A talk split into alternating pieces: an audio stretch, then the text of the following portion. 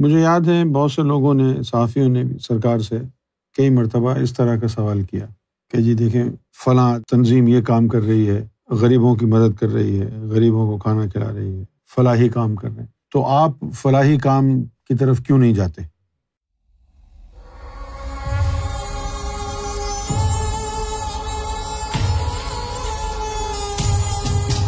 سورہ بقرہ کی آیت نمبر دو سو پینتالیس میں آیا ہے۔ مند الزی یقرد اللہ قرد حسنا۔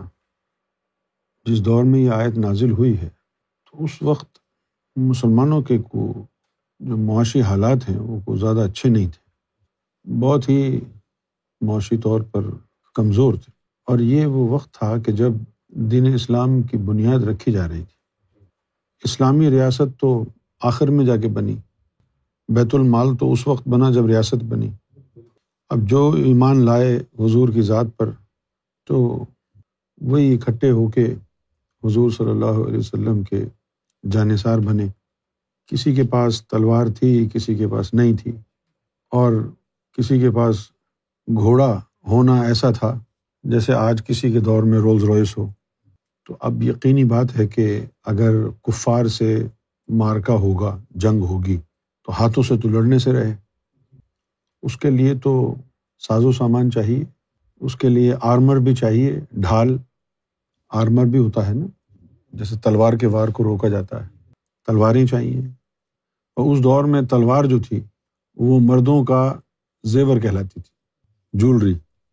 تو اب تاکہ تمام لوگوں کے پاس ساز و سامان آ جائے، اس کے لیے پھر اللہ تعالیٰ نے یہ کہا کہ اسلام کی جڑوں کو مضبوط کرنا، اللہ کو قرضہ دینا ہے۔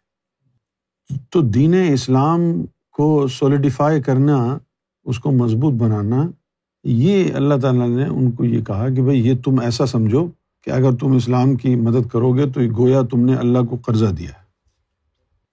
تو آج کے دور میں اگر اس کو دیکھا جائے تو یہ جو حق کا جو بھی مشن ہے، جس کے ذریعے بندے کا تعلق رب سے جڑتا ہے، خواہ وہ کوئی بھی کر رہا ہے کام، اس کی مدد کرنا قرض حسنا ہے۔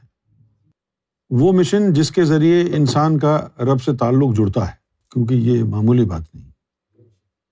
مجھے یاد ہے، بہت سے لوگوں نے، صحافیوں نے بھی، سرکار سے کئی مرتبہ اس طرح کا سوال کیا کہ جی دیکھیں، فلاں تنظیم یہ کام کر رہی ہے، غریبوں کی مدد کر رہی ہے، غریبوں کو کھانا کھلا رہی ہے، فلاحی کام کر رہے ہیں۔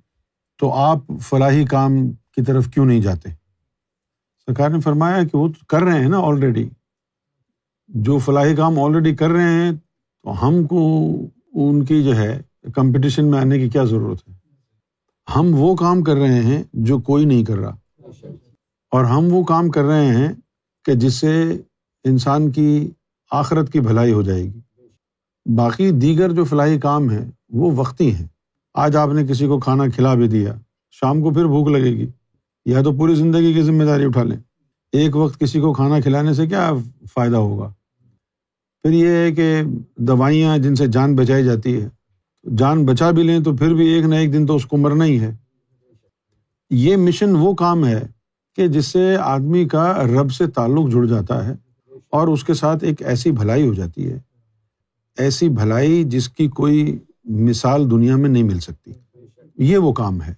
اس کی مدد کرنا اللہ کی مدد کرنے کے مترادف ہے اور اس مشن کی مدد کرنا قرض ہنسنا دینے کے مترادف رہ گئی بات دیگر فلاحی کاموں کی، تو ہر کام کا اپنا، اپنی اپنی ایک اہمیت ہے۔ یہ مطلب نہیں ہے کہ بھائی باقی فلاحی کام بند کر دیں آپ، سارے کرنے ہیں۔ لیکن سارے کام کو ایک آدمی تو نہیں کرے گا نا۔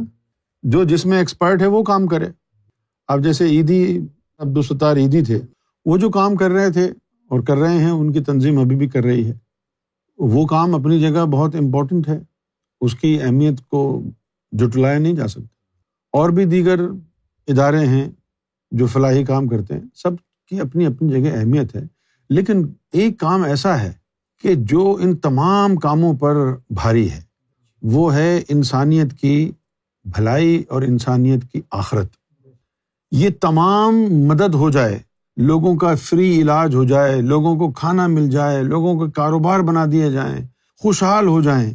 اس کے بعد اگر وہ جہنم میں چلے جائیں، تو پھر سب سے حاوی کون سی ہوگی؟